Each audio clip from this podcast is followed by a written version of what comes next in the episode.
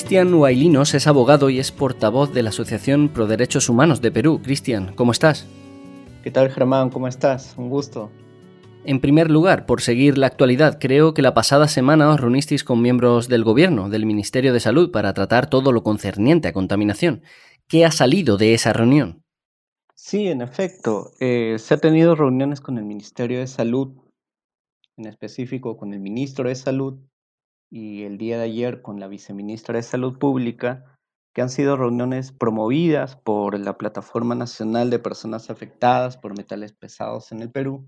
El día de ayer se tuvo una norma bastante positiva, bueno, una resolución suprema emitida por la Presidencia del Consejo de Ministros que crea una comisión multisectorial temporal para el abordaje integral e integrado a favor de la población expuesta a metales pesados y que depende de la propia presidencia del Consejo de Ministros. Este es algo importante porque más allá de la conformación de esta comisión multisectorial, también se promueve la participación de la sociedad civil, ya que en la norma se designa eh, la participación de dos representantes precisamente de esta plataforma nacional afectados por metales pesados en el Perú se acordó crear una mesa de trabajo, una mesa técnica de trabajo que estaría instalándose de aquí a 15 días para que también se pueda concordar un trabajo consensuado, unificar criterios y poder establecer un mecanismo unificado de protección y, paliar la afectación a las personas que han sido víctimas a la afectación por metales pesados. ¿no? es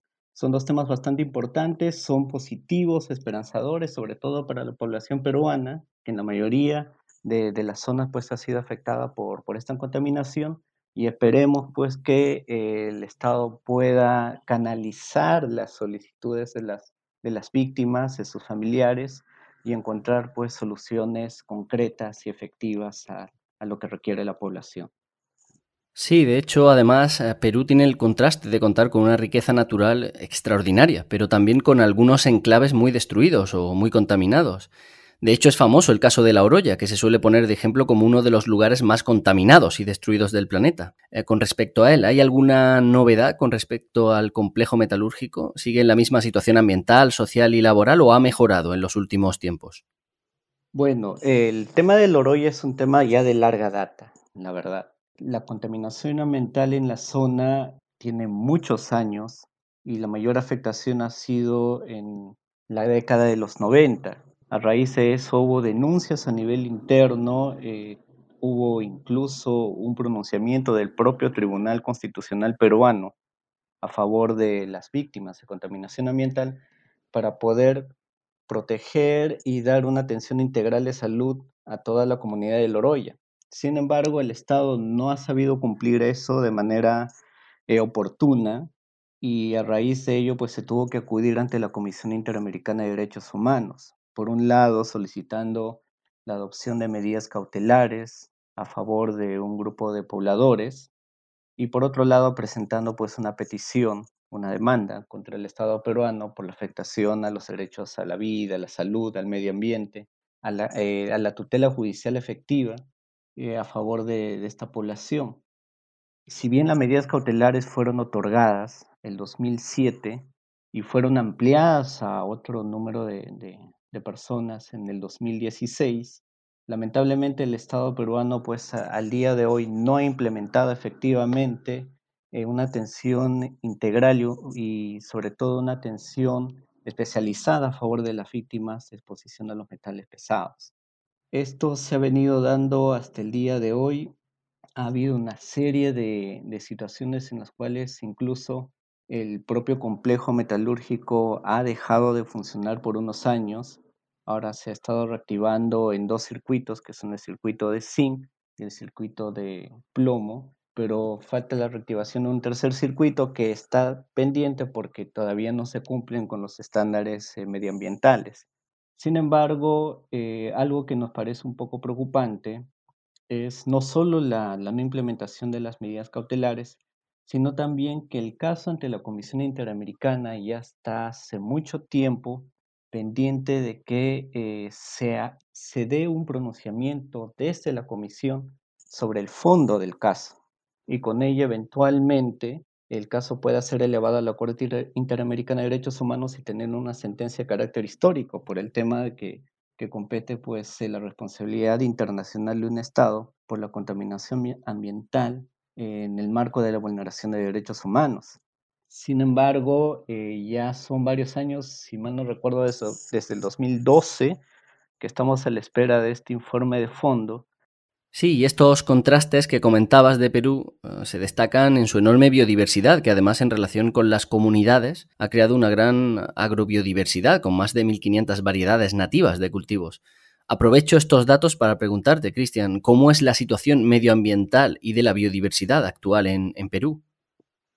Bueno, el Perú es conocido mundialmente por tener una biodiversidad muy grande, muy exquisita, muy, muy compleja. Eh, en un solo país están eh, tres regiones, costa, sierra, selva, y ese es algo pues que realmente a nosotros nos llena de orgullo. Lamentablemente, el gran contraste está pues en que el Estado ha promovido eh, actividades mineras, también actividades petroleras, pero sin tener, digamos, un cuidado adecuado sobre el medio ambiente y la salud de las personas que habitan cerca de estas actividades extractivas. ¿no? Entonces genera una afectación directa no solo al medio ambiente, sino sobre todo a la salud de las personas.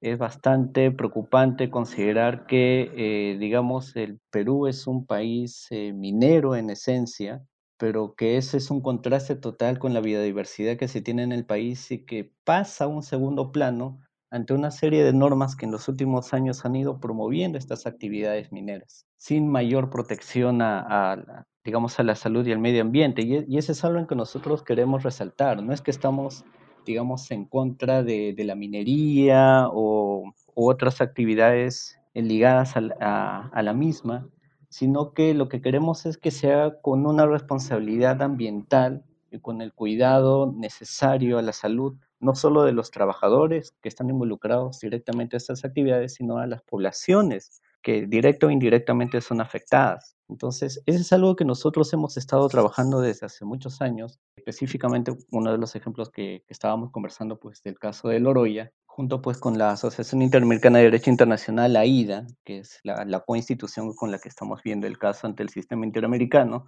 hemos reparado varias deficiencias en el Estado, sobre todo en el tema de salud, nos llama bastante la atención, y aunque no lo creas, que en un país con una amplia actividad minera, como es el Perú, solamente exista un toxicólogo en todo el país, una toxicóloga para ser precisos.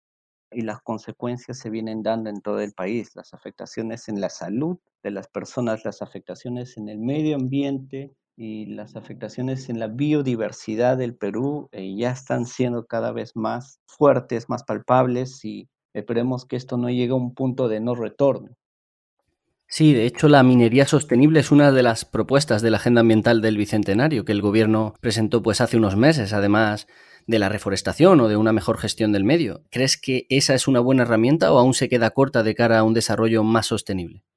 Bueno, las herramientas en principio y digamos las, las intenciones del Estado son, digamos, algo que nosotros reconocemos, ¿no? No vamos a negar que esta propuesta del Bicentenario es una, digamos, apuesta a poder eh, eh, corregir estos errores que durante varios años se ha, se ha venido teniendo en el país, pero más allá de la propuesta o el documento elaborado, lo, lo que a nosotros nos es importante es que se generen acciones concretas y efectivas y oportunas es muy importante para nosotros que se pueda, digamos, eh, tener un espacio de concertación que finalmente ya se está promoviendo, pero esperemos que este espacio de concertación entre la sociedad civil y el Estado se tenga, digamos, productos efectivos y concretos a favor de, de todos y todas. Cristian Huaylinos, portavoz de la Asociación Pro Derechos Humanos de Perú. Gracias por acompañarnos. Muchas gracias, Germán. Un placer. Bye.